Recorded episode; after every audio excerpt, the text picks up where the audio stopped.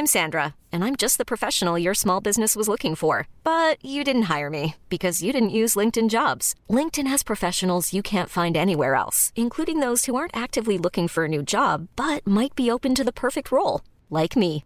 In a given month, over 70% of LinkedIn users don't visit other leading job sites. So if you're not looking on LinkedIn, you'll miss out on great candidates like Sandra. Start hiring professionals like a professional. Post your free job on linkedin.com/achieve today.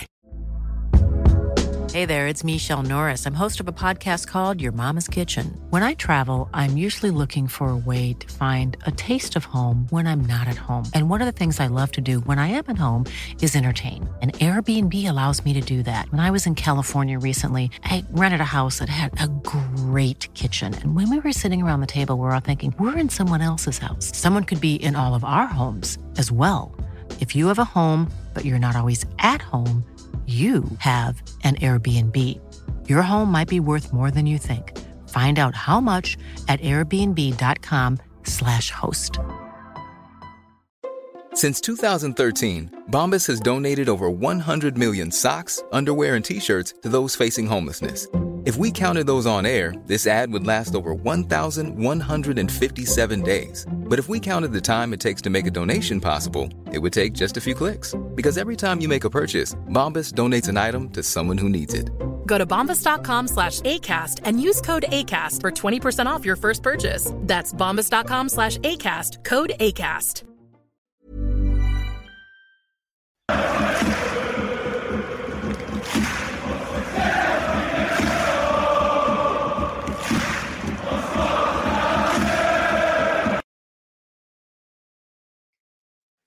Hello and welcome to the Gallant Few Rangers podcast. My name is Mason Stewart and welcome to another Premier League show.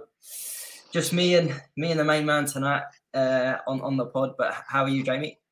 I'm absolutely fine, mate. Thank you. Um, I, I, I thought I was going to have a disgusting week of football, but um, after last night's results, it's kind of put me in a really good mood. So, yeah, happy to be on yeah, not not surprised by by that one whatsoever. Um, they were absolutely excellent, excellent last night, uh, as to be said. But um, we will come on to Liverpool a little a little bit later. But I think that the big one, Jamie, to start off with, um, was the. I feel like we do. Maybe when I'm on, I always start with them, but got to, start with the leaders. Leaders Arsenal away at West Ham on, on Sunday. Um, first of all, I'll talk about the the opening 25 minutes because uh, they were absolutely excellent. Um, Sounds like we're repeating ourselves, doesn't it? Because it was the same as well a week ago, wasn't it? First brilliant for 40 minutes, and then all of a sudden it went. Mm. It's a copy. It's a copy and paste, exactly the yeah. same thing.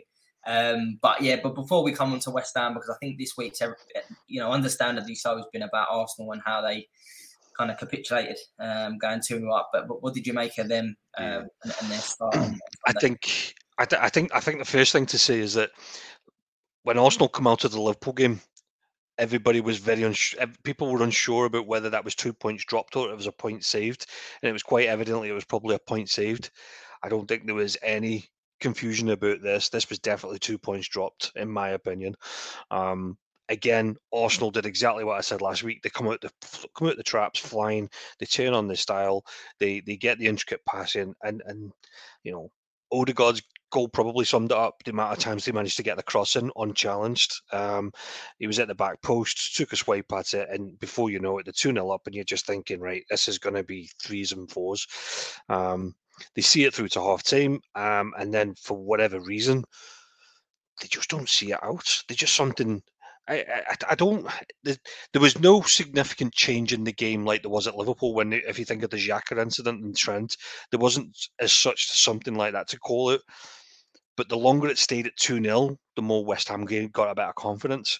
Um, there was obviously questionable decisions that went West Ham's way, but again, these are the games that people will always call it. These are the ones that where you win the leagues. People, if you go back a few months ago, we were talking about their ability to come back behind against Aston Villa and against um, Bournemouth back to back games. And you think against bigger teams that doesn't actually happen. Um, you know, not that not that West Ham's a bigger team, but it's a derby for them. So you know, um, it didn't surprise me to see another draw. Um, it won't surprise me to see that you know where they may be in two weeks' time. I'll, I'll be honest. I, I, thought the turning point in the game was when um, Partey tries to be a little bit too cocky when when Rice is right up his. his too casual, wasn't he? Too casual on the ball. I know Partey plays like that, and he's a good mm. player. Um, I just think at that point, this is this is the same thing I said last week at, at, at Liverpool at Anfield, and I think mm-hmm. listen, Liverpool at Anfield's a different beast than West Ham. West Ham were there for the taking. They were two 0 down. and they've just come off the, their last home game. They got done. Was it four or five yeah. by, by Newcastle? And I think that was going to happen. And it just again, it's just this Arsenal for me, and this is why I've said I can't see him winning the league. I feel like they've just got this softness about them. And you're, you're, you're absolutely it's, right. It's that young and naivety of the team, isn't it? Is there is, as much as much as as much as we've been praising them, they are still a very young team, um, which will always go against them until they kind of turn that around look, they, they could go on and win the league still. You know, it's it's been mm-hmm. one of them seasons. That, you know, I think as I said, we'll, we'll come to it a little bit later. But you know, we know what Pep's like, and, and if they've got the Champion League, Champions League still there, and he's making mm-hmm. changes to his team, and um, but I just think that the Arsenal, I think that that result uh, at the weekend, I think you're, you're, right to point out. Maybe you could say it was a point game last week, but it was mm-hmm. definitely mm-hmm. two points dropped this week. Um, yeah. But but on, West Ham, Jamie, because um, obviously they're they're not out of it. I think um, you know they've had a couple of, of good results lately. Um, but what did you make of them on, Sunday? Big, big, big point for them. You know, um, if you look at the list of games that they had, you would never have you would said that you know they would they would be very lucky to get something out of the game, and they ultimately did.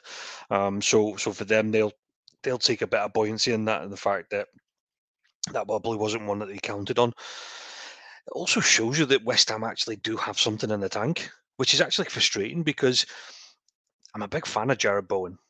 Uh, you know, I, I, really like his directness, the way he approaches it. I, I really like Rice, um, and in, in the role that he plays. Um, when they're on form, you know, West Ham play very, very differently. I seen, I seen, I think it was yesterday. There was a report saying Scamacca's out for the season. Well, if anything, that's probably going to that's probably going to give them a bit of buoyancy because it means that they, have got to start with Antonio every single week now. Um, I don't know what's happening with Danny Ings, whether he's carrying a knock, but the fact that he was constantly changing or having this this conundrum of who to start and who to bring off and bring on probably was working against them. They kind of know what the team is going to be going into the next in, into the last six games, seven games. That probably helps Moyes a little bit. Um, the I quite like the boy Igor at the back. I, I, he, seems to be pretty pretty well rounded. Um, he seems to have a good couple of games, and then obviously a dodgy game. I think he had the the, the own goal or when he gave the ball away a couple of weeks ago. Um, but I think when we were all predicting, none of us said that we would see West Ham going down this season. They have it's not that they have the better team; it's that they've got the better manager that probably keeps them up. And I think I think weekend was just a little bit of a snippet of that. I think they've got enough in the tank that they'll see themselves through it. Um, but it was definitely a point gained for them that I don't think they would have realised they wouldn't have expected to get at that point. No, absolutely agree with, with that. With that, Jamie. I think um, West Ham will be fine. West Ham will yeah. be fine. As you said, they've got you know that is the old saying too much quality to go down but when you look at the teams around them and the way they're performing i just i think i, I think we said it i think they've got a better manager than a lot of them teams and i know he's, yeah. he, he might not be there in the season but um, west ham will be fine and um, you know i think they in the end from the second half i think they were well worthy of, of, a, of a point um, yeah. after the penalty went in but um, moving on jamie then um, to our next game that that you know second game we're going to talk about is Aston Villa. They beat Newcastle three 0 as comfortable as you like. Um, I feel like again every week on here we're just copy and paste with with Emery. Um, what what transformation he, he's had there. Um, yeah, if there was ever a game that, that displayed how far Aston Villa have come, it was literally that. They controlled the game from start to finish. Dan Burn um, and Botman didn't know what to do with Ollie Watkins. He actually ran them ragged. It was actually really good to see. I I, I put Villa sneakily. You don't normally go for the early game, but I put them on my coupon because they were good odds. Um, I never expected it to be 3 0, though. I thought 3 0 would have been too much, but do you know what? It didn't flatter them one bit. Um, they've, did, I think one of the key things that he's done since he's been in the team the one conundrum Gerrard had is that Gerrard always played Coutinho. Yeah. Coutinho's yeah. not touched the team in so long now, and which means that he's forced to play Buendia. Buendia is actually doing all right. He's actually doing pretty well in terms of he's getting the goals, he's getting the link up. Um, Ollie Watkins is obviously stealing the headlines, but I'm I'm actually a big a big fan of Jacob Ramsey.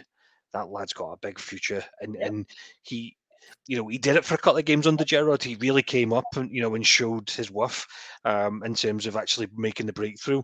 We've not seen it much under Emery. He's been more the link-up man, but he was brilliant on Saturday. Him and Watkins linking up together was really good. McGinn controlled everything from the middle. Um, dare I say, Tyrone Mings had a good game. Um, they, they, they, just seem in sync. They, they really do. Um, they, you know, there was a there was a I was I was looking at it early, and you know, arguably one of the players of the season right now is, is Marcus Rashford. Marcus Rashford is in 29 appearances, He's got 15 goals, four assists. Ollie Watkins in the same games has got 13 goals and six assists. That's arguably neck and neck with somebody like Rashford, and yet though he's not even been talked about in that same that same breath. Um, I think Watkins has he's turned a corner this season. He really has, and I think one of the keys to that was them moving Danny Ings on, which meant he knew he was the number one up front and he's got a solid partnership with the people around him, as in Ramsey and Buendia. Seem to be getting that that that consistent link up from them. But yeah, they, they were top notch at the weekend. Um, well worth the win. Yeah, no, definitely, and that's a sign of a good good manager, Jamie. You know, when you're saying we, you just went through a lot of players there that, that are all performing well. That that's they've yeah. won five in a row now. Um, that's what a good manager can do. Um, yeah. and, I, and I listened to what what Ollie Watkins had to say um, about Emery, and he said he's just got me concentrating. I see, I see that he's watching videos of uh, Edinson Cavani and stuff, you know, um, which which is good. And I think I, I McGinn did a, an interview with Talksport last week, and they asked him what's the one thing, and he says, "I'm actually learning how to play Spanish style." He says, "In the Premier League, what we're so used to is getting the ball and moving it on." He says, "But in Spain, they have three or four touches with the ball before they decide." And he says, "I've actually never had that freedom, and that's probably something that I'm capping well into." And you don't think of these things, and actually, it completely makes sense. That it is a different style of play he's trying to learn. What I do like is he's put his stamp on certain players. So, for example, you know, Gerrard signings, if you like, Coutinho's not touching a ball. Lucas Digne hasn't touched the ball. He's got his own player in the boy Moreno. You know, he, he's he's he's obviously got his own likings of the of the players. It'll be, I think, it'll be a really interesting summer to see what he does with those with those players. Whether he does a complete overhaul or you know sticks with them and brings in one or two players to to complement it. Yeah, no, that is that is one to watch, and, and you could you know you could argue it could be a uh, you know, it could be a Champions League team. They're only three points off Spurs. Um, I, I, still think it's a little, little way to go. But before we move on, Jamie, just on Newcastle, um, that's that's a big wobble for them because that's as poor as I've seen them for a long, long time. Do you expect them to brush that off and, and bounce back quickly? Um, I would say they would do it they've probably been play overachieving a little bit in some of the games. You know, they've managed to get that. You know, they've had they've had goals from all over the all over the pitch in in this season with Almiron, Saint Maximin, Joelinton for crying out loud, who's playing like a central midfield role. A lot of these players are either getting injured at the moment or not in the team because there's a bit of rotation going on. It's starting to catch up with them. That's why I wasn't surprised that Newcastle didn't get up, you know, didn't get anything from Saturday. Um, it's it's about the home games for me for Newcastle. I think if they win the home games and they've got some really big ones coming up, they, they, they've got a big say in the title running. I think they've got City, uh, sorry, they've got Arsenal um, after Arsenal play City and in between Chelsea. You know, I, I see Newcastle being more deadly at home than they are probably away from home. I think they just kind of, they're not limping across the line, but they, you know, if they could close the season down right today, they would fucking do it because you know they're in the top four. They just need to see themselves through it. I think until the end. Um, there wasn't exactly a terrible performance at the weekend. Just felt it were just so much better. There were just so much cohesion as a, as a team, um, and you know with the players he had available, he just couldn't do it. He just couldn't get a response from them. Um, I think he brought Wilson on. Um, they had a sniff, but the damage was already done by then. I think Watkins then put it there, you know, took it to 2 0. And it was kind of like it just killed the morale of the Newcastle team trying to get back into it. So, no, it didn't surprise me. Um, I just think they're going to look more for their home game points than anything else. Yeah, no, I, I, agree with that. I think, um, and and that's one that I, I, actually marked that Newcastle Arsenal game. I think, you know, mm. funny we've, they're the two games we spoke about, but that one I think could be a big indication on where the title is going, but also who's getting that that fourth fourth spot. So, um, no, definitely ones to, to look forward to for us to discuss in, in a couple of weeks' time. But moving it on, then, then Jamie, the next one we've got is Spurs two, Bournemouth three. Um, look, Spurs have been absolutely dreadful for a, you know a long, long time, but I just didn't see Bournemouth going there and, and getting a win. Um, I think I think Spurs. I, I, can't see them getting top four all, Jamie, and I no. think this result has, has, has absolutely killed that. Yeah, if if if you look at some of the teams, there's a lot of teams in transition at the moment in the league in terms of managerial changes. Chelsea being one of them. Spurs, you've got you know doom impending over something. That you've got Palace, for example. There's all these teams in transition. If there was ever a performance that screamed, "We don't have a manager," it was that Tottenham game. They, they just looked absolutely terrible. Um, they, that was the the classic coupon buster, if you like, for the for the weekend's betting. Um, they, and, and you know what? It was kind of funny because um, Bournemouth's best players on the day were the new signings. Um, I think the boy Vina got his first goal. The boy Ouattara um, managed to get a goal but it was more the defending. The defending leading into the goals was absolutely dreadful. I kind of feel sorry for Davinson Sanchez. He was hung out to dry a little bit, and it probably wasn't actually his worst. He probably wasn't the person that was, you know, to be called out. If you like, the fans were booing him as he went off the pitch, but the fans were booing everybody at that point.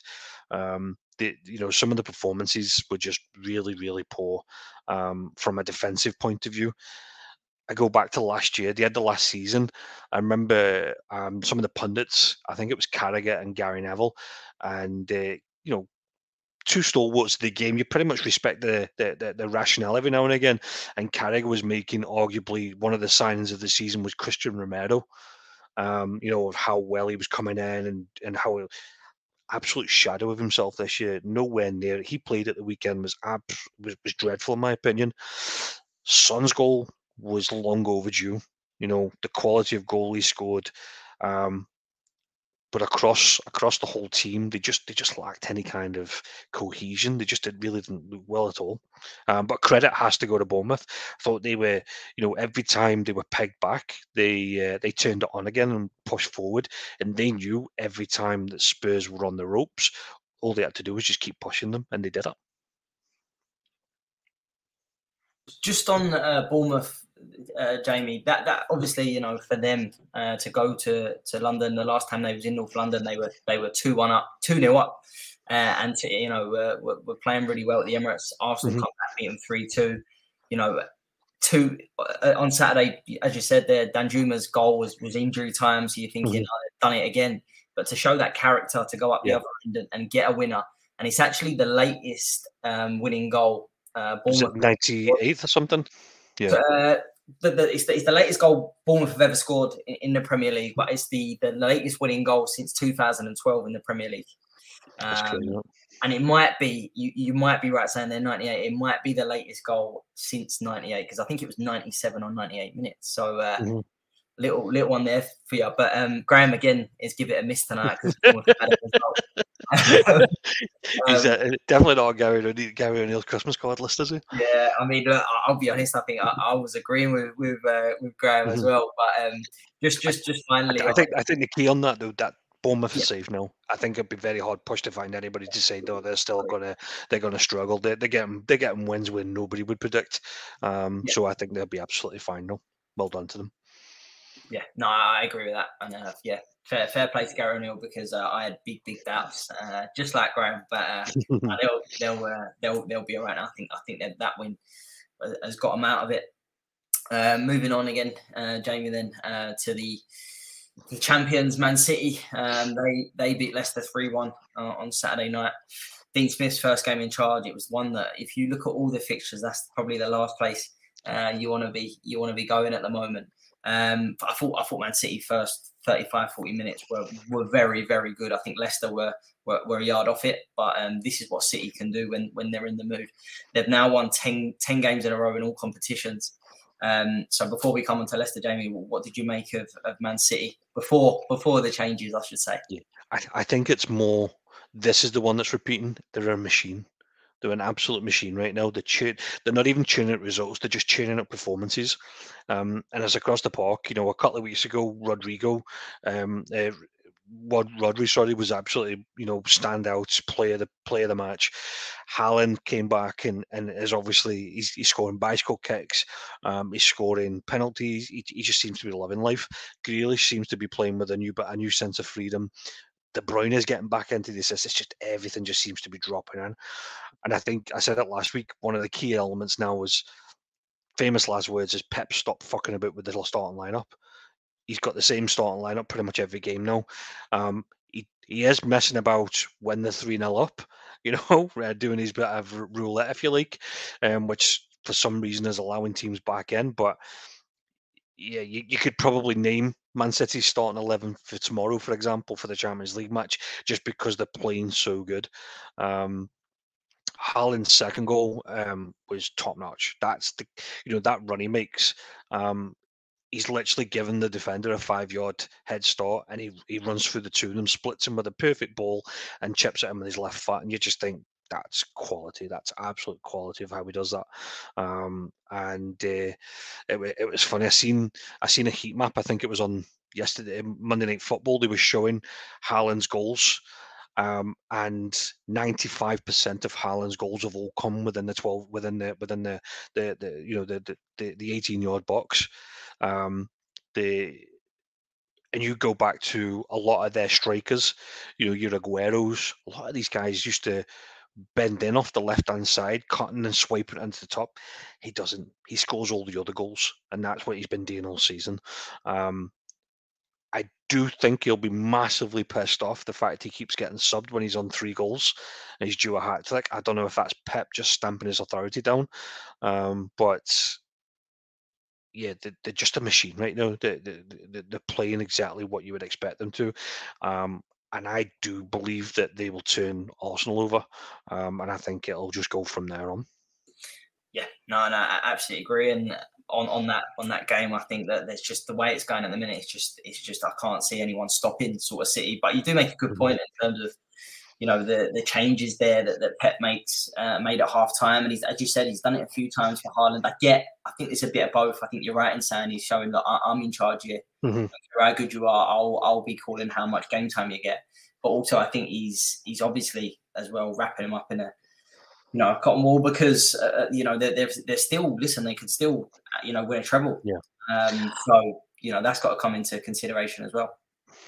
Yeah, and and you know it seems ludicrous to to to, to be giving Pep shit. We are nitpicking. Let's put it. Let's you know the amount of goals they've scored compared to the amount of goals they've conceded in the last ten games alone.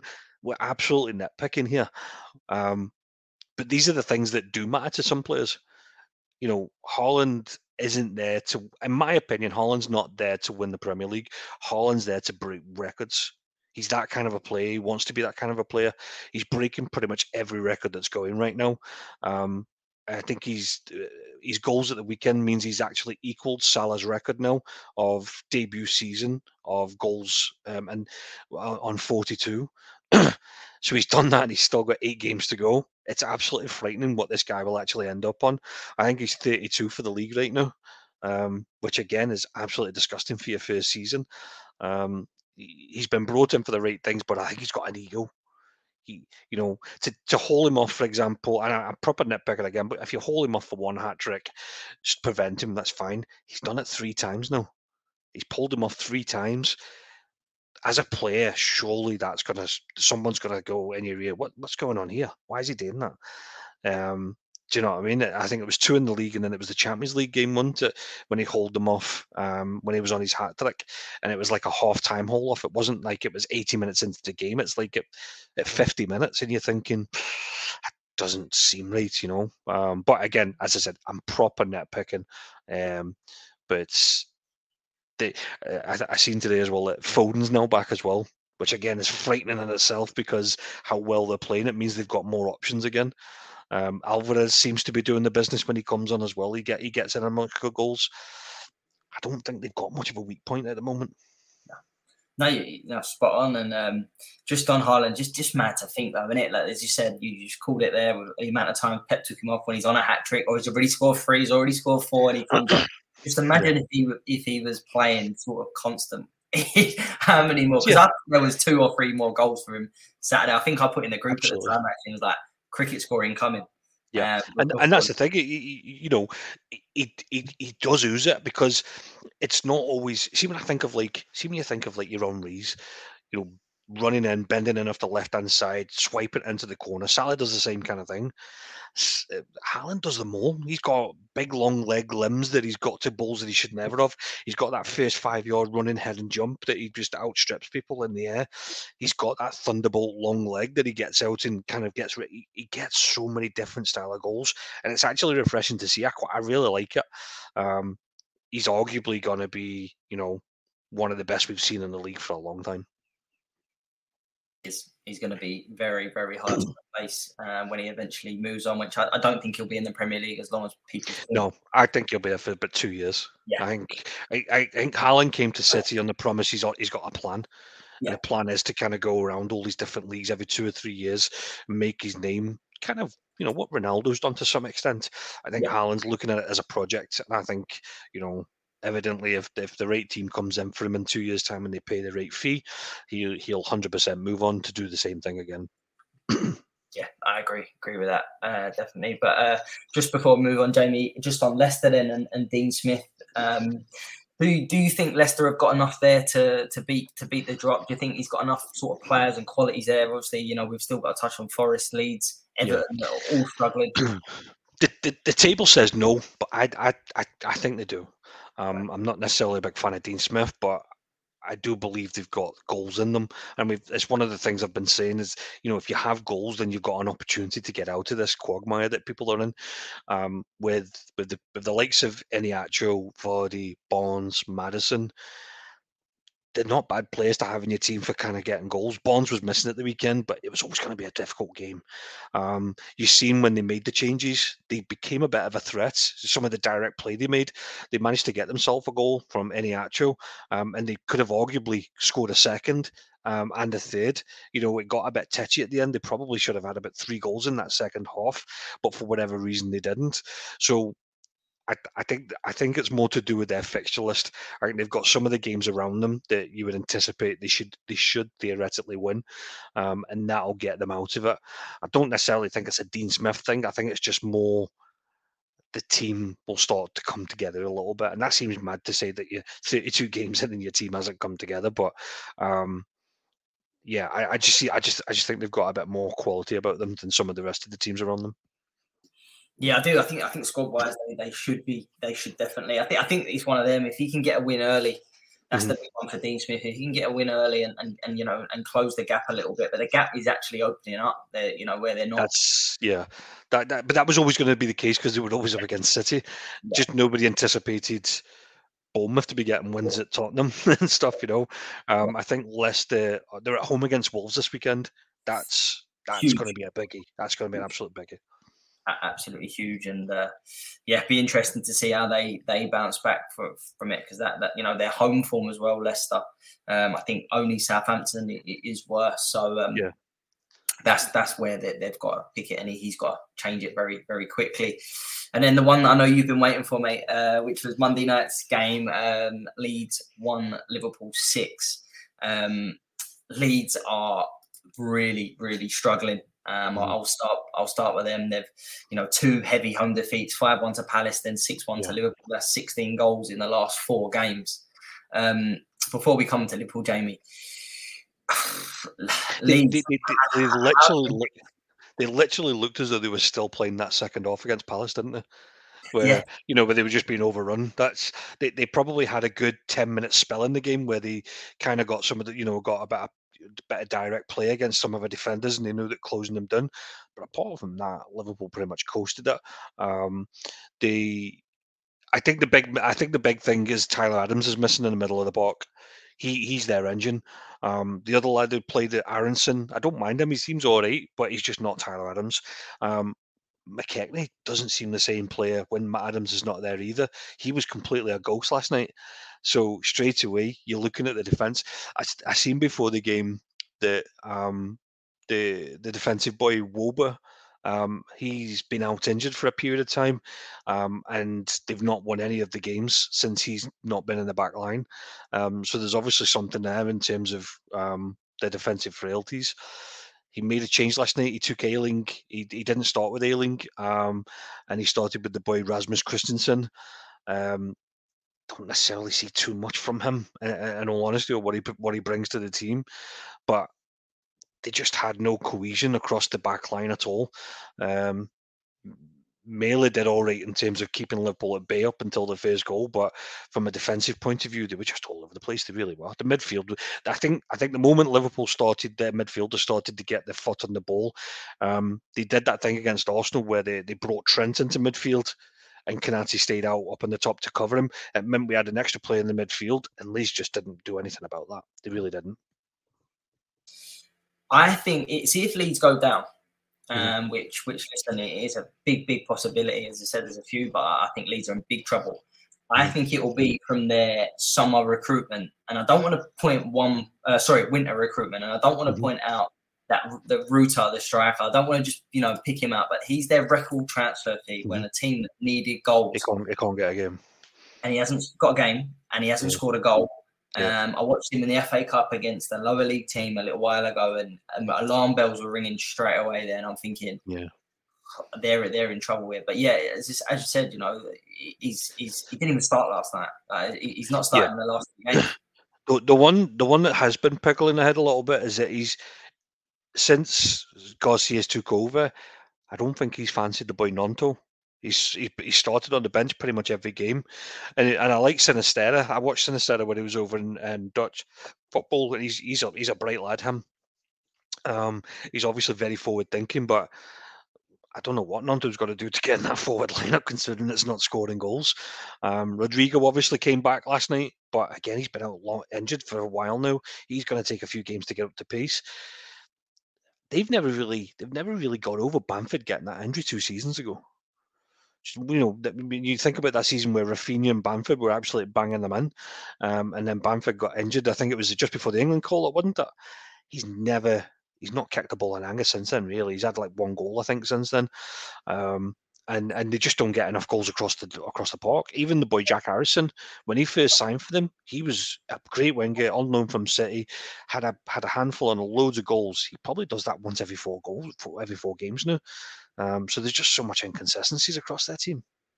And and and just on sort of Jack Harrison, it was a point I wanted to make last week, and um, and obviously you know this is a Rangers podcast, but obviously we're talking about Premier League. I see mm. Jack Harrison very similar to Ryan Kent in terms of yeah looks, looks good on the ball, looks like he can make something happen, has you know does have something about him, but his numbers mm-hmm. is so poor. Yeah, um, I, I, I, it's like it's like am I reading the same person that I've been that I think that this person should be? Yeah, no, I completely agree with that. It, it, he's like another one. He's like um, he's like the boy at Fulham who scored against Everton, Harry Wilson. Another yeah, one, very whippy, never scores a bad goal, but only does it once every six games. And you think you should have, you should get a lot more than that. No, definitely. Daniel J- Dan James, he's another one that Leeds have had, and yeah. it's not it's not worked out again. Yeah. You know they've they've had loads of those kind of players. Um, but I would agree that that winter signing of Rutter come out of nowhere and made and has made no sense since. It's just a few, obviously just on that, you know, I said I don't want to pick out one player, but it was mm-hmm. you know they let Jesse Marsch take take care of that transfer business, and, and Weston McKennie was another one they brought in, which at the time I think he's a good player, but I, I think when you're in a relegation battle and, and struggling, he's not the type of player that you, you, you, want. Do you know what I mean? And yeah, I don't know if that, that's going to be made permanent or not in the summer. Do, but the only reason that deal would have made sense is if Jesse Marsch was still a manager. Yeah, yeah, that's true. Because because he's got because they just come back from the World Cup, and to him and Tyler Adams, they played a, a pivotal part for USA in that midfield. Makes sense that they do it at international level, they do it at club level. But then to take Marsch out of that team kind of negates that whole reasoning of any of them two being there, and as as a as a as a duo, in my opinion. No, no, I absolutely agree. Um, on and on Liverpool, then, uh, Damien, as I say, uh, I thought you you uh, were, were excellent last night. It's, it's yeah. see when this Liverpool team click in the forward areas, they are as deadly as Man City. They still, I know you've had a poor season, and I know people yeah. throw all that, but there's only two teams in this country what when they click can absolutely rip you to shreds. I think yeah. Arsenal haven't got it because I think we've seen it that they're a good side and they, they can get mm-hmm. wins, but they don't have that clinicalness and that devilment to go right. We're gonna absolutely tank you here, and uh, that's what Liverpool did last night. I thought they were clinical and, and very, very good. Yeah. Do you know it was weird as well because see for the first twenty five minutes, I was I was in the pub with uh, the Glasgow Reds and um, you know everybody was shouting for Jota to get off the pitch. He gave the ball away something like six passes in the first 25 minutes, and we were going, right, he's well off the pace. There was a lot on Twitter about the fact he hadn't scored a goal in nearly a year because of his long injury and stuff. So you just think, right, Nunez is on the bench, Diaz is back from injury. Why is Jota on the pitch? And it was like a light bulb went off. And all of a sudden, Jota started to play in you know, the his, his fellow strikers, and all of a sudden they were just peppering the goals with opportunities and chances. His second goal last night was fucking outstanding. That drill from the edge of the box, and you just think, come out of nowhere.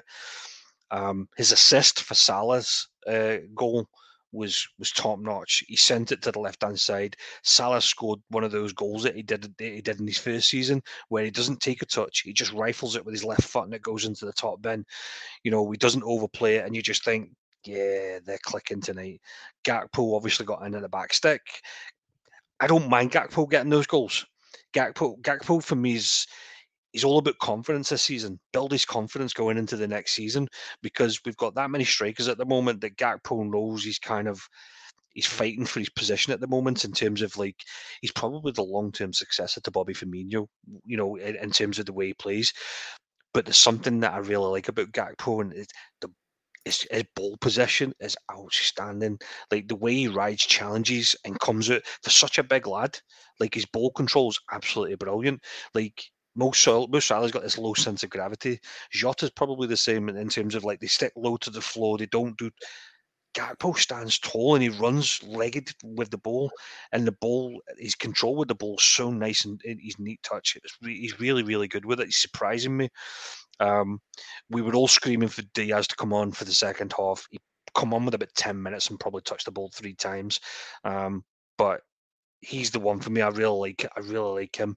He's he evidently fills fulfills that space of what Mane used to do, in my opinion, as impressing from the front, bolting with the ball, driving the team up. So I'm really looking forward to getting him back to full fitness. Um, Darwin came on, grabbed himself a goal. Um, it wasn't about Darwin's goal; it was about Trent's pass. Trent was filling into that midfield slot, and it was that, uh, shall we call it, Pirlo-esque little chip over the top that um, Nunez was able to chest it down, bring it down, and, and slot it in. They, they just clicked last night. Um, Thiago coming onto the second. Curtis Jones actually played really good last night. Um, really impressed with him last night. So the, it was a long overdue performance, in my opinion. Um, I just hope we don't fuck it up against Nottingham Forest this Saturday to, to kind of take one step forward, two steps back, you know. It's, it's funny because uh, you say that because I wanted to ask you about Gakpo and I think you, you answered it really well there. He's one that's had a little bit of stick. Nunez has had a little bit of stick, as you said. Jota, even off his own supports, had a bit. But I just looked at it last night and I looked and I thought Gakpo had a really good game. And I, I actually think in time with his age, yeah. Um, he'll be a really good signing. He, has got he's big, he's tall, he's strong, yeah. he's quick, um, deceivingly yeah. quick. I don't think he's quick as in you know put a ball twenty yards, but I think he's deceivingly quick with a ball. Um, I, th- I, think I think one of the biggest differences is a lot of people is a lot of people are remembering what Gakpo was like in the World Cup and Gakpo led the line for Holland. He uh, scored, I think he scored, was it four or five goals? I think he got in the World Cup, but he scored various different goals: headers, free kick, left foot, right foot. He's not asked to do that at Liverpool. He's asked to play a different role. He's been asked to play as part of a top three, as opposed to a top two with the but excuse me with the midfield support. So people are unfairly, in my opinion, been judging him, but he's still getting goals. He's he's still got. I think he's still got something like six goals since he came to the club. He's still got a few assists as well. As I said, his ball possession, his retention of the ball has been absolutely excellent. I'm I'm massively impressed with him. I think he's he's he's he's going to be the key for us going into the next season of how well he does. Him, him and Darwin, for example, I think they've got a lot to prove next season, and I'm really looking forward to it because I thought. The, the, the, evidence is there to show that they can do something um, and they can be part of this and you know they're not they're not out the depth, if you like. No, and I think I think uh, when, when, I actually look at it last night and I see the changes with a three three up front, I know Firmino's going, but I, I, do, I do really think Liverpool just need to concentrate on the midfield this this window. Maybe you know, yeah. maybe another, maybe another centre half. Maybe there might be a, a, a debate for that. But if, if yeah. you've got a tight budget, so on that midfield. So I, I, think 100, percent and I think you know. I, I I don't envisage one second we replace Bobby Firmino when he leaves in the summer because we don't need to. We've we've essentially got six strikers as it stands now, and we've got a young lad, young Scottish lad coming through called Ben Doak, who is absolutely ripping up in our under 18s. He's had a couple of games this season. He's impressed when he's come on. He's going to end up getting blooded into the team. So I don't think they'll go out and buy any any form of a striker. I think they'll buy another centre half. Um, I think they'll buy three midfielders, and there's talk we're going to have to get a replacement goalkeeper because Kelleher will be moved on for building funds, and Kelleher is arguably a Premier League goalkeeper, so you're probably talking 20, 25 million. So they're going to have to replace him as well. Um, and Adrian's moving on, so again, you can't go into the season with just Alisson. You're going to have a backup. So I don't, I don't see the, no strikers coming in. I think it'll be three midfielders, a defender, and a goalkeeper. No, no, definitely. And uh, just just last point, I know just want to quickly touch on it because I, I, don't want people to think I've missed it out. But was should Liverpool's first goal stood for you, Jamie? Was that handball by Trent? I'm going to say yes and no. I'm going to pure sit on the fence. Um, I would hate for that to have been not given if it was against us. I understand Hiring for your small business? If you're not looking for professionals on LinkedIn, you're looking in the wrong place. That's like looking for your car keys in a fish tank. LinkedIn helps you hire professionals you can't find anywhere else, even those who aren't actively searching for a new job but might be open to the perfect role. In a given month, over 70% of LinkedIn users don't even visit other leading job sites. So start looking in the right place. With LinkedIn, you can hire professionals like a professional. Post your free job on linkedin.com slash achieve today. Hey there, it's Michele Norris. I'm host of a podcast called Your Mama's Kitchen. When I travel, I'm usually looking for a way to find a taste of home when I'm not at home. And one of the things I love to do when I am at home is entertain. And Airbnb allows me to do that. When I was in California recently, I rented a house that had a great kitchen. And when we were sitting around the table, we we're all thinking, we're in someone else's house. Someone could be in all of our homes as well. If you have a home, but you're not always at home, you have an Airbnb. Your home might be worth more than you think. Find out how much at airbnb.com/slash host. Stand why it wasn't given. You know, the, the, the talk was is that the ref made a decision um, and VAR couldn't get involved because it didn't directly lead to an impact of a goal. So, for example, if you touch the handball with your hand and you kick it into the back of the net, you've directly led there was three passes after Trent had handled the ball. The ball struck his arm. It drops to his feet. He plays it to Jota. Jota plays it to Salah, and Salah puts it in the back of the net. So VAR can't get involved because it's not a been goal and um, a goal incident, if you like. So I get why it was wasn't overturned, but I think if I was Leeds, I'd be proper raging at that. um, but you know, there's been a few challenges. There's been a few penalties that have went against us, or a few handballs that we've not got this season. Arguably, the Arsenal game that we would have won, but um, I'm not going to cry over spilt milk, and I'll just say that was one that um, we were due. Yeah, I, I, I think it would have been again. It's, it's one of them, and if it's if it's for you, you know, you want it, you can, and then if it's against you, you're, you're doing your nuts. So it's, it's, it's yeah. yeah. I just think this handball rule is just made up every week, and there's another one I want to come on to in a minute, which I can't understand was given, but I'll save that. But Jamie, we'll mm-hmm. move on. You asked me finishing on last Tuesday if Brighton would beat Chelsea at the weekend, and I was very, very confident that Brighton would and uh, I wasn't surprised to be honest. I, I, could see it. It was a banker. There was actually good odds as well. I didn't. I didn't. Yeah. Um, I didn't have a better weekend, but um, they were two two to one. So they were they were yeah, two to one were. to get to, to win. Um, I actually watched the game.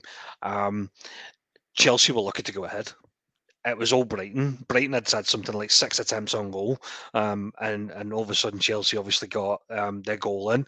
Um, so it was a surprise that they actually went behind, but it was no surprise that they equalled it up before half time and probably should have been two one ahead at half time. Um, and coming out the second half, they they made some cute changes. Um, but didn't disrupt the flow of the team, and they just battered Chelsea, in my opinion. Um, they were not overrode by the decision or anything. They were arguably, yeah, they, they were arguably performance of the weekend. If you you know, uh, next to Bournemouth for me, um, I thought they were brilliant, and the goal for the winner was an absolute rocket, wasn't it? From Enciso, Enciso, I think his name is goal of the weekend for me. That yeah. was an absolute peach. But they missed so many chances. You said, Jamie, they were they dominated. And look, Kepa for me is not he's not a seventy million pound goalkeeper, and I, have never been a fan of him. Um, but see see if he weren't in goal Saturday, he pulled off some top top yeah. saves. If he weren't in goal, it yeah. could have got embarrassing. That's, he was that's arguably that's what they said. He was arguably man of the match yeah, because the amount of saves he made. It was only because of that winning goal that obviously Enciso was given it. But yeah. I know without Kepa, that would have been a cricket score. I think they they they, they absolutely battered Chelsea, so they did. Um, I, I, do you know, and do you know what? I was more surprised at the at the the, the starting lineup. Yeah. Um, you know, Frank had obviously tried to make his changes. Um, he started. I think he started with Sterling, Havertz, Mudryk, and Mount um, as the attacking lineup, but made four subs on the 48th minute. I think it was, which completely changes your team. And at that point, they were one each. So I'm like, it wasn't that bad that you needed to take four changes, and I think they actually got arguably worse when the four changes happened. Um, so yeah, Frank's obviously a different conversation, but it wasn't a surprise that Brighton um, beat Chelsea at the weekend the way that they did. I thought they were brilliant. For sure, and that, and that was the first time they beat Chelsea at the Bridge. Yeah. Um, and, and Chelsea are now winless in their last four home games. It could obviously be five. They've got a Champions League game against Real Madrid as well. Um, do, you remember, do, you remember, do you remember? that start back in the day, but under Jose Mourinho, where they like had not lost a home game in something like twelve years? Do you know what I mean? It was ridiculous, wasn't it, going to Stamford Bridge? It's time, our times have changed, but you know, it, it is. I think. I think um, it is a place. If I was going, any team in the Premier League must think we can go and get something. I think they're really struggling. Mm-hmm. You, you, know, you said they went one nil up, but even when the goal went in, the reaction from the players was like, "Oh shit, we've, we've scored a." We scored it, it, it, was more a deflection, wasn't it? It was yeah, like um, it was like Diego Costa's the week before, where the ball ricocheted off Gallagher. I think it went in. They went, "Oh shit, that went in." That was the only way they were scoring, mate. That was the only way they're scoring. They got, you know, they just looked yeah. miles off it. And I, I, I, think, as I think, I said to you before as well, there was a lot of reports today of, you know, what happened in the change rooms after. Um, the, the you know Todd Boehly apparently came mm. in and gave a bit of a dressing down about um, you know embarrassing the club for the fans and you know how they needed to butt their ideas up. If that doesn't tell you where Frank's role in all this is to play, it kind of you know you kind of got to be a blind man, haven't you? Um, but I, I seen also a report that um, the Luis Enrique apparently made a statement at the weekend that he was surprised he was quite keen to take over the Chelsea job. And he'd had one round of talks, and then was very surprised to find out Frank Lampard had been installed as a as a as a temporary replacement, which begs the question: Why did they only have the one chat with him? Did they did they not like him? What's going on? Surely a man of his stature is what they're exactly looking for. I think I think with, with Chelsea, Jamie, is that Todd Boehly. A lot of supporters were like, don't worry, we've got so another money man. Things are going to be even better. Um, but I think they're going to realise quickly, and I, if that, I think they have already a lot of their support, um, is how you know ruthless and and and and, and how good Abramovich was running that football club. At the moment, it screams to me Todd Boehly has no clue what he's doing. Everything he does is off the yeah. bat, panic. Um, well, well, I think one of one of the arguable, arguably the worst decisions that has been made since they came in was the removal of people like Peter Cech and co, the people that were actually running the day to day of the club, because you've just literally removed those people out and you're installing your own per- personnel and it's not working. The one thing you'll say about Abramovich, he never said much out in public because you had a good, good strong team around him that did all the work for him, and and you, that was what you knew about. It doesn't seem like that's going on with Boehly. and I think there was evidence. I think there was there was there was pictures uh, on Twitter the weekend of fans actually, you know, shouting at Todd Boehly, um, calling him out in the stadium, which we've said it before a couple of times in this podcast. It's never a good sign when the fans start turning. Worse, Jamie. I really think it will get worse. I think that, that this season will, will peter out for Chelsea and and it will get worse because I think I don't know. As you just said there about Enrique, I, will be surprised if he takes it. Mm-hmm. Um, mm. It could, it could actually get to the point where he looks at both and goes, oh, "Do you know what? I'll, I'll go to, to Spurs instead." Because I mean, not that you, you, at the minute, you know, obviously they're struggling, but if they, if they, if Dan, if Daniel Levy can can sort of get, you know, prove that that Spurs are a little bit better run and have got a better transfer sh- strategy for the summer and, and things are, are going there, then Enrique you know, the way it's going, it wouldn't surprise me at all if he decides to take the Spurs job over the Chelsea mm-hmm. job.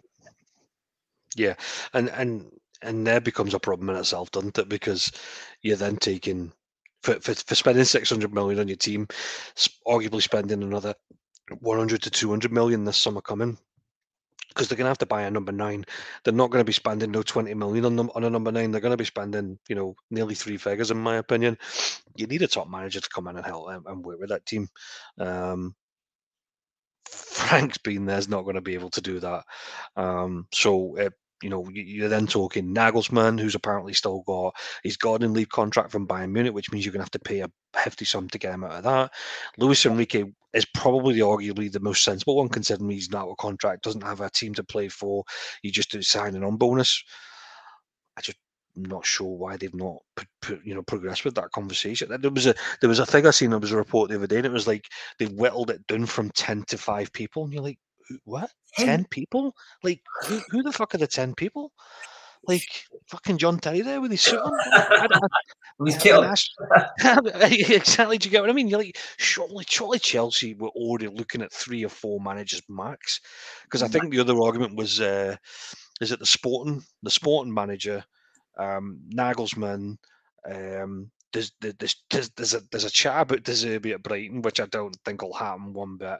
And obviously Luis Enrique, surely they're like the you know they're they're the, front runners, if you like, of people that are available. Where the hell are they getting ten names from? So yeah, beggars belief. This this is the this is the problem, Jamie, with, with Chelsea. It's just a mess. That, that don't ten managers. I couldn't even name you ten managers um, that are out of a job at the minute. Yeah, looking for a job. yeah, it's it's it's, uh, it's, it's incredible. Um, but I think this is one that we'll, we'll come back to talk on again in, yeah. in a week, two weeks time for sure. But but moving it on, uh, Southampton nil, Palace two. Um, Roy Hodgson, uh, we spoke about him in length last week, but again, just that impact he's had uh, with Palace getting three back-to-back wins. Look like they're going to score goals. They have scored goals for fun, but look like they could even add even more at the weekend. Um, Quality goals as well. Oh, the person I actually want to is coming on to that is Eze. Uh, yeah. He, he, was a match winner, and as you yeah. said, he was he was excellent for Palace. Yeah, just like we rated last weekend. It was Olise. Remember, it was all about Olise. This week's all about Eze, and, and we said a few weeks back that you know if they can get those two people playing alongside Zaha, they're arguably the three best players. Zaha is obviously injured at the moment, but it, it doesn't it doesn't surprise me that them are playing really really good. That they're actually starting to get results out of them.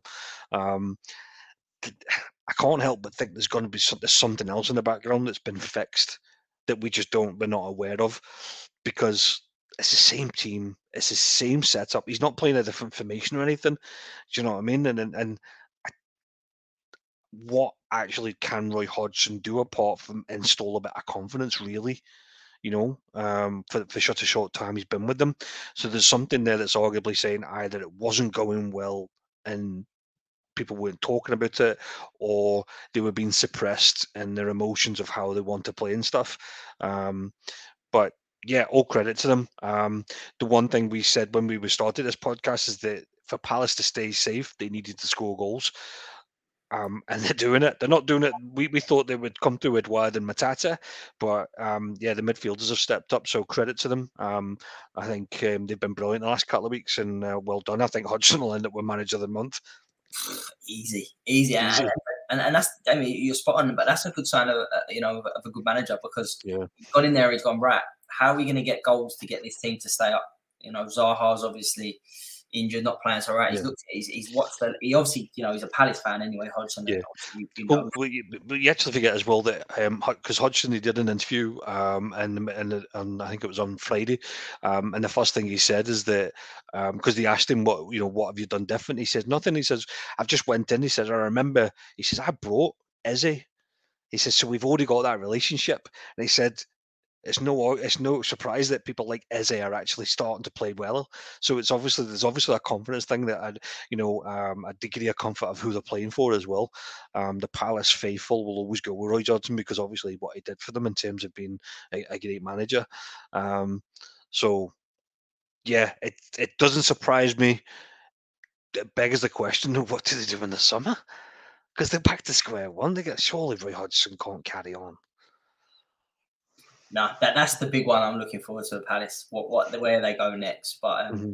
76 years old to still come in and make that sort of impact. I've just got to say fair play because um, I had my doubts when, when he first come in. Oh, but... I, I, said the same. I, I, was like, how surely, how many times can he retire from yeah. from football? You know, so um, yeah, as I said, all credit to him. He's surprising a lot of people. He'll arguably get manager of the month no, you can't can't argue against that. But but just on, on Southampton and Jamie, that that was a big one from at the weekend. You know, at home, that's their tenth defeat at home. I think Leicester's the same with ten defeats.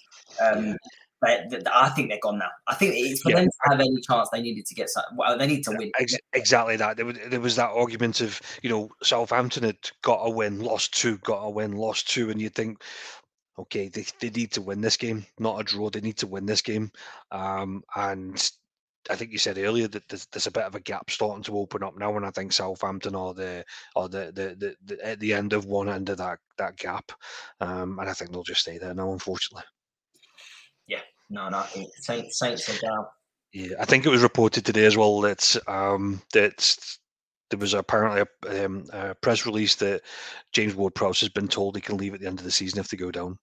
So that's pretty much tells you that they've already accepted where they're at. Yeah, and I think I called it early where he's going to end up. I reckon it, Spurs, West Ham. Oh, West Ham, did you say? Sorry. The Spurs ain't a bad chat, by the way. Yeah, I think I think he could do a job at Spurs. Yeah. yeah.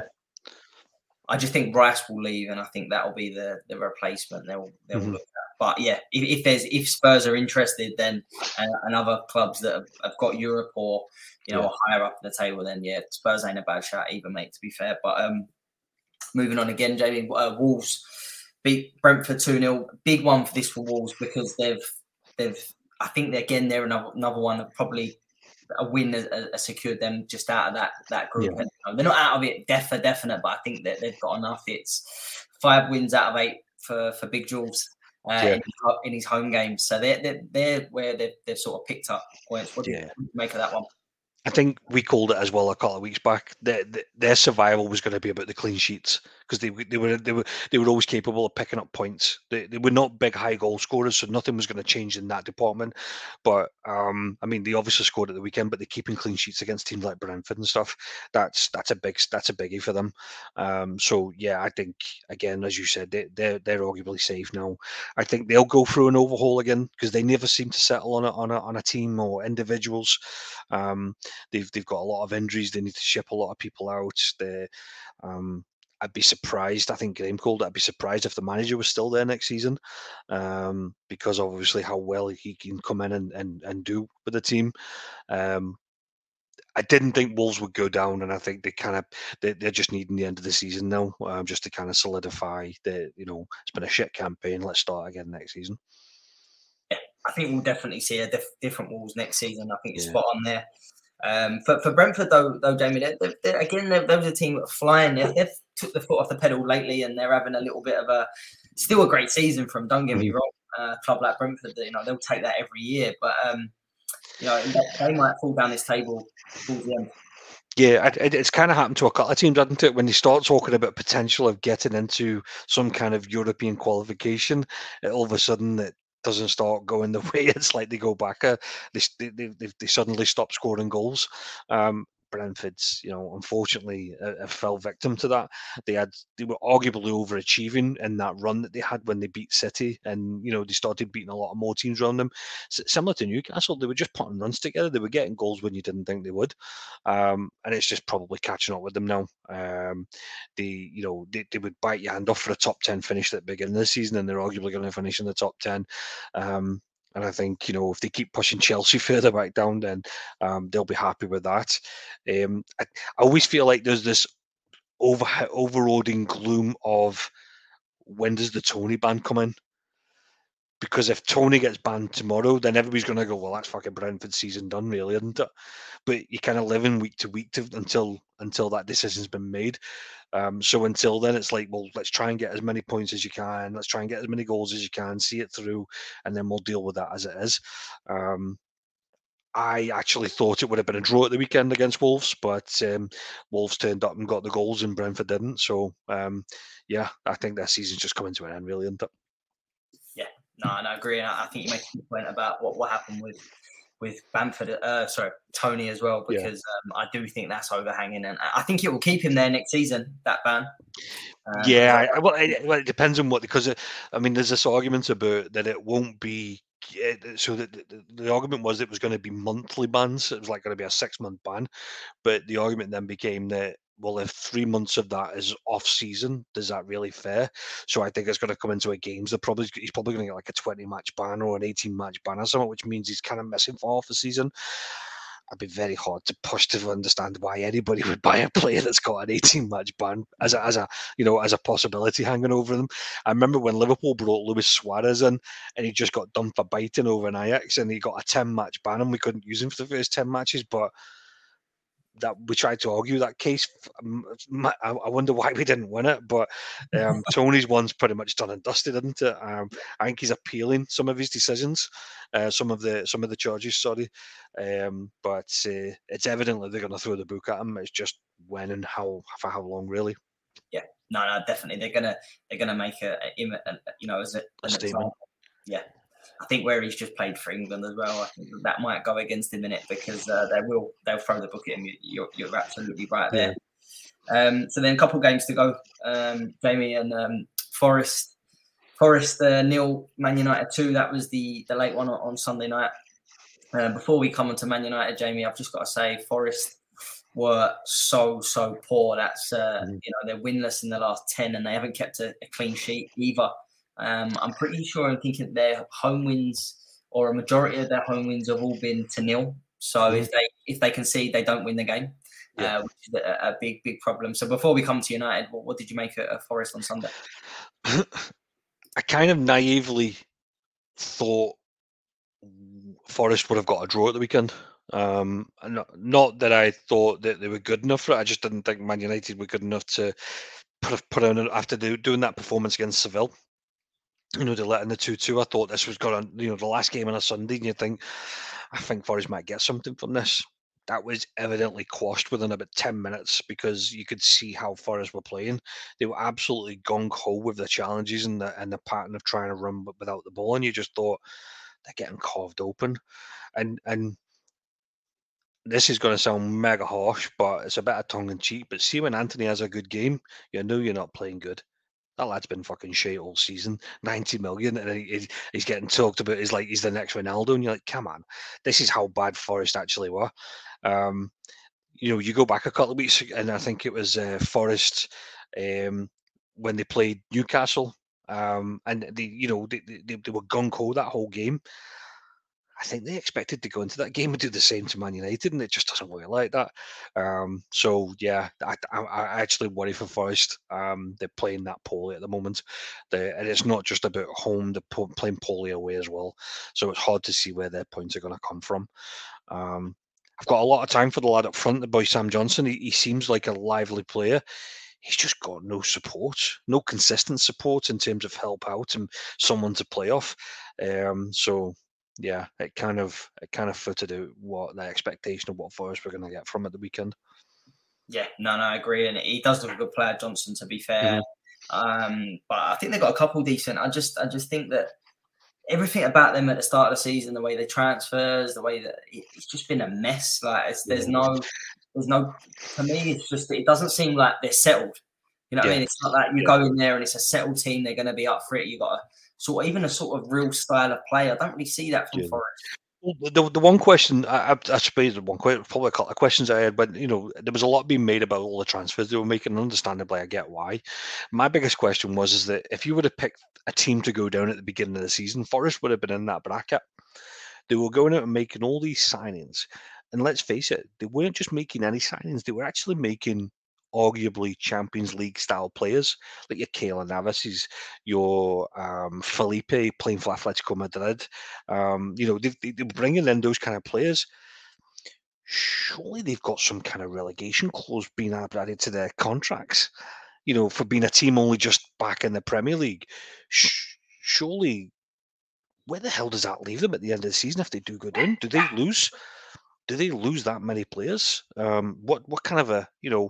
It's just got so many unanswered questions in terms of how that works. The the, the most pro- prolific high high profile one was pro- probably Jesse Lingard. He said, um, you know, he was only going to sign a year contract. He knew what he was fucking doing. 120 grand a week for a year, knowing full well that they're probably not going to be in the league. Yeah, of course he did can't be the only one that made that that safe assumption. So, a, how much money have they actually burned by bringing in 24 players, and b, where does it actually leave them at the end of the season? Do they still have those 24 players, or have they all got relegation clauses that kind of get them out of the club? I would have thought so. And it's yeah, not just the transfer fees they're paying, Jamie. It's the, wages. fees and wages. Yeah it's a, it's a real real worry for Forest. It's a mess. Yeah, yeah. It's it's it's uh, that would be my biggest worry about Forest is actually where does that leave them at the end of the season because it's arguably worse than what they started it with. because so. they've got they've potentially got the same amount of players that they might need in, but they've probably spent a shitload more money doing it. Yeah, and, and that's that's what will be, and, and and they'll probably sack Cooper as well, and someone else. I, I, don't like it like it's his fault, and I, and I get yeah. everybody says, "Oh, the book stops with the manager," but you can't make 24 transfers and then go, right, you're shite. that, just doesn't make sense. Yeah, it's, so, yeah. just an absolute mess. But but on Man United and Jamie, they um, as you said there with Antony scoring, I feel like it's the first goal I've seen him score that he hasn't cut in and, and bent it into that. Or, or he's done four lollipops over it before he's tried to catch the ball or something, you know. Um, um, but I, I, I, I, would I would say the big I would say the key for Man United and actually he's probably arguably their unsung hero this season is Christian Eriksen. Um, he he Sabitzer was injured in the warm up, which meant Eriksen was actually starting, and he just different gravy for them in the midfield. He frees Casemiro up so much. Um, Bruno Fernandes obviously will get a lot of the plaudits for the way he was crossing the ball through, but that was because Eriksen was playing the ball. Eriksen was playing alongside him, in my opinion. I think Eriksen just made such a difference to that team, um, and that was arguably one of the big differences at the weekend for them. Yeah, no, no, I absolutely agree. And Eriksen, funny because um, I just can't believe there wasn't more teams that wanted Eriksen after that. You know, I sort of mm. understand it after he left uh, Inter Milan with, with what yeah. happened, but uh, the Euro, uh, the Euros, and, and I can kind of get I get that. Um, but the, uh, the, the one that, that I was really surprised with was the, the amount of teams that he is a quality top, you know, a top top player. Um, and yeah. as you said, I, I, picked up on that. I thought he was excellent on, on on Sunday. But the question again I want to ask Jamie is um, Harry Maguire's hand. That, that, that would have changed the game, to be fair. It was 1 0 at the time. Mm. Um, I think it's a penalty all day long. What, what, what's your thoughts on it? His arm is higher than his head. I don't care if he's not looking at it, his arm's higher than his head. That's not a natural position. So, yes, for me, I was massively surprised that they didn't give that. Um, like you, that would have been a penalty, would have gotten back into the game dare I say, if that wasn't Manu, that would have been given. but I get the tinfoil hats will be there, considering I've just said that Trent got away with one. But yeah, that, I don't, I don't, I think that was a really poor decision. Yeah, I think they've, they've got away with one with it. I think it deserved yeah. to win. They was in cruise control with, uh, mm-hmm. you know, with all the injuries they had, but that that's a game changer. To be fair, that should have been a, a penalty. Yeah, and and and for people like Forest, see when you're playing that poorly, you need every kit of luck you can, and if you don't get it, then it's it's it's amplified, isn't it? And that's pretty much exactly what happened. No, absolutely, mate. And um, yeah, that could be one that they come back to and, hmm look at as, as, as one that you know that, that started to, to change it. But um, well, I've saved the best till last, mate, because I know you've been waiting to uh, to talk about Everton here, but they were were beaten three one by Fulham on Saturday. It's a really, really poor poor result for, for Everton, who I think we both said that they we fancied them to get a result here, considering you know how big this game was, and um, you know they're winless in, in four now. But what did you make of, of their performance on Saturday? Yeah, um, I, I, I like you. I kind of had them down for a one 0 win. I thought Fulham have kind of seen the summer transfer that you know they, they they're already on the holly bags in my opinion with Mitrovic being banned and, and so forth. They decided this season's pretty much wrapped up. I thought Everton would sneak a 1-0 um, I was shocked when they went 1-0 down and then obviously when they pulled it back up and you thought right here they go. But then it just kept getting worse for them and I was just like wow. I, I you know didn't expect this one bit. Um, so thoroughly, thoroughly impressed that um, the you know Harry Wilson decided to step up to the mark and finally get a goal for once. Um, and I, and, you know, being a bit diplomatic, I've I've been saying that every time Everton get points, so does everybody else around them. You know, every time Everton were getting a draw, Bournemouth were getting a win, Southampton were picking up points, and, and they were always keeping Everton sucked in. And I think this is a perfect example of that. You know, there, there was a good, you know, West Ham, um, Wolves, um, you know, Bournemouth all picking up points. Leicester and Everton were the two biggest ones that probably didn't pick up points, and you go, that should have been the one. You you've got to look at Everton's fixtures, and you think they're going to find it tough in the upcoming weeks. Um, so yeah, it, it did surprise me that they lost. Um, doesn't surprise me they're still where they are.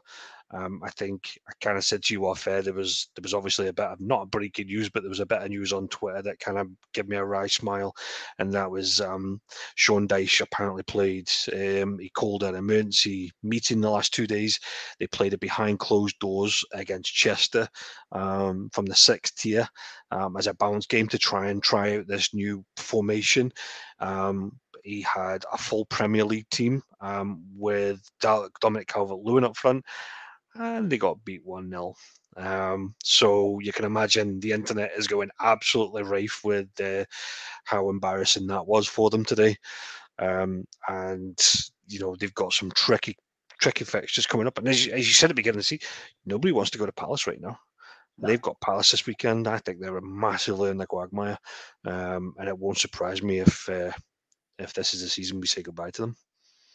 It's, it's funny because um, you know a couple of weeks if you, ago you'd have said to me, uh, you know, Everton going to Palace. Uh, I just yeah, it's nil nil written all over it, isn't it? yeah, uh, now I'm saying, no thanks. I, you know, they'll, Palace are definitely going on the, the coupon at, at the weekend. But um, mm-hmm.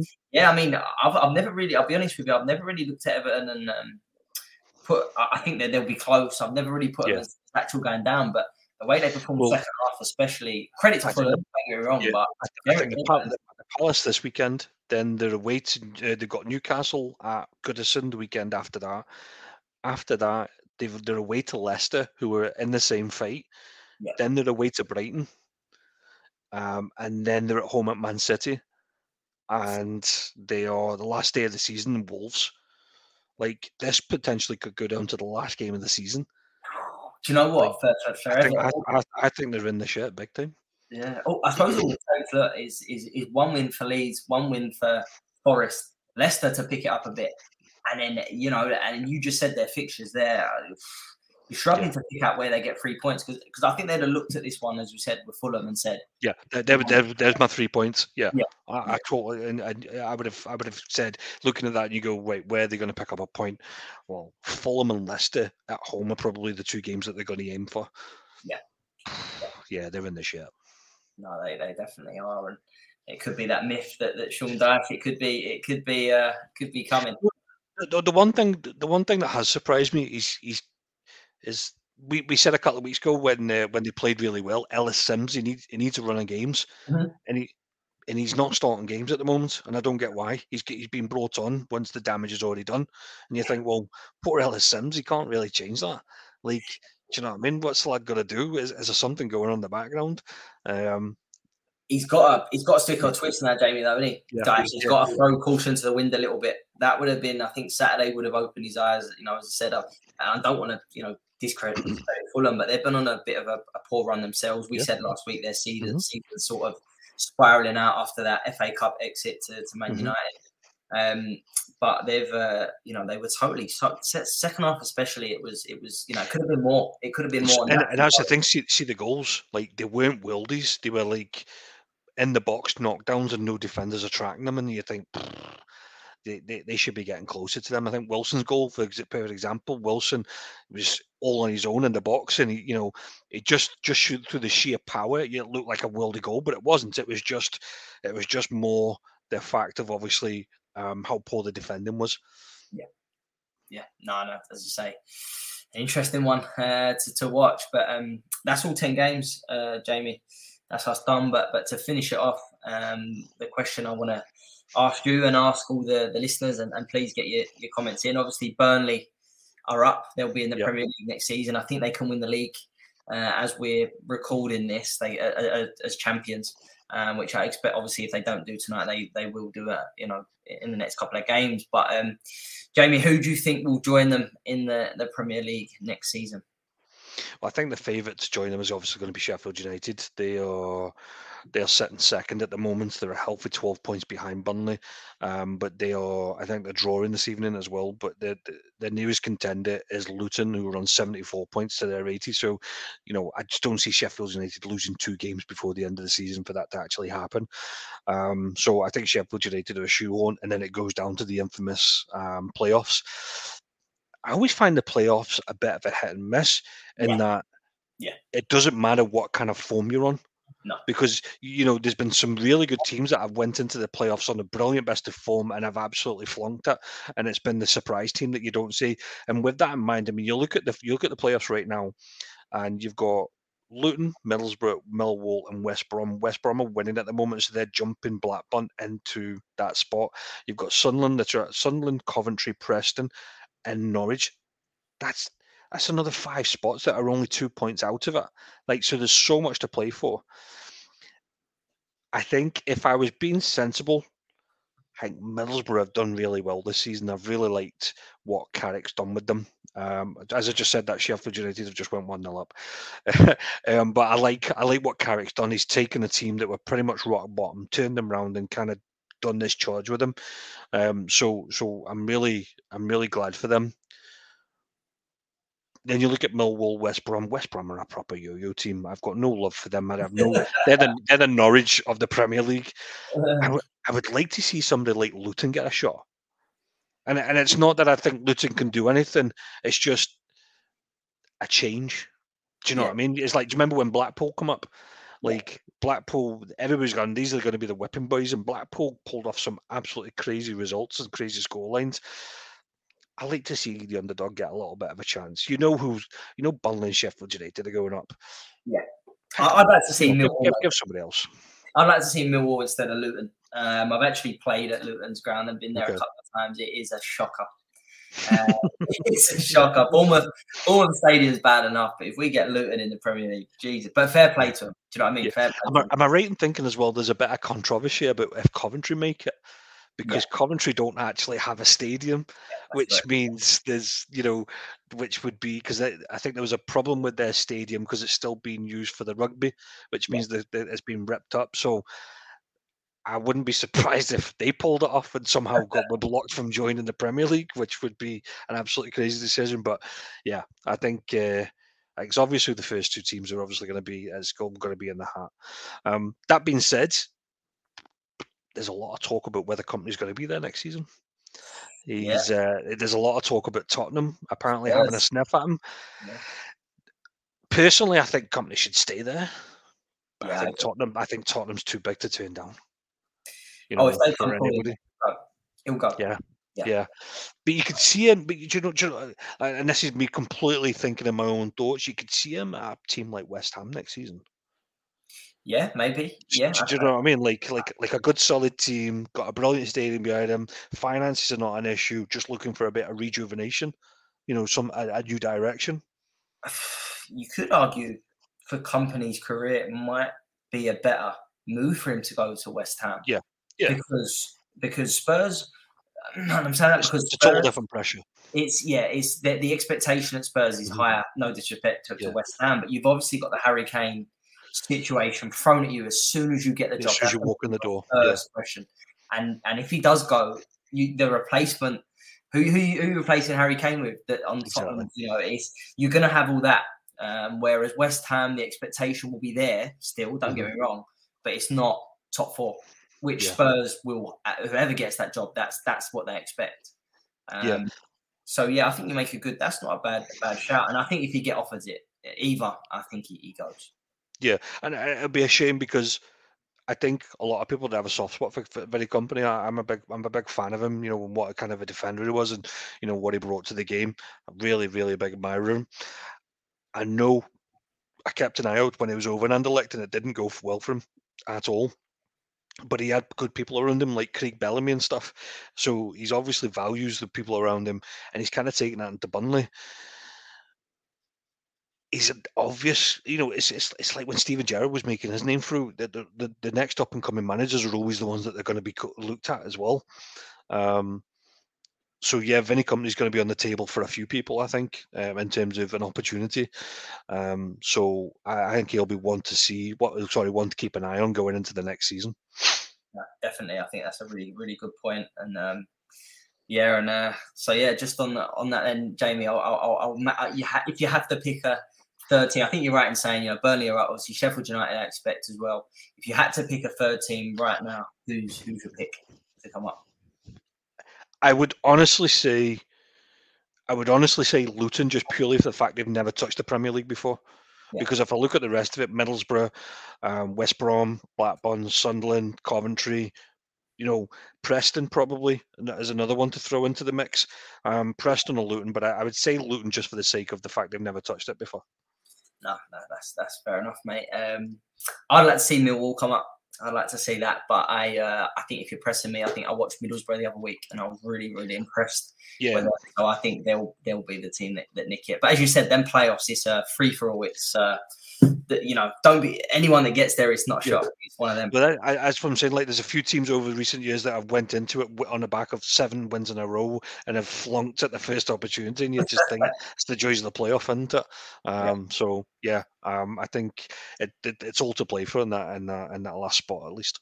No, definitely, and, and, I do like that stage of the season. That's always mm-hmm. good to watch the playoffs, aren't they? So, uh, we've got the. Is it, it's always it's always the last day of the English calendar, isn't it? Yeah, yeah, we've got the, the relegations it going on in the Premier League and uh, top four, and, and then you know who's going to be coming up next season. Yeah. But um, no, I really enjoyed that, Jamie. Uh, thanks for thanks for that tonight, mate. No, I appreciate coming on, Mason. Thank you very much. Top man, and uh, you know, yeah, please get your, your comments in. Anything you want us to discuss. You know, I know we always go through through games week, but if there's any talking points you want us to, to bring up, and please get in get in touch with who you think will be in the Premier League next season. But we'll be back next week with all the latest games and uh, and talking points. But um, as always, take care. Thanks for watching.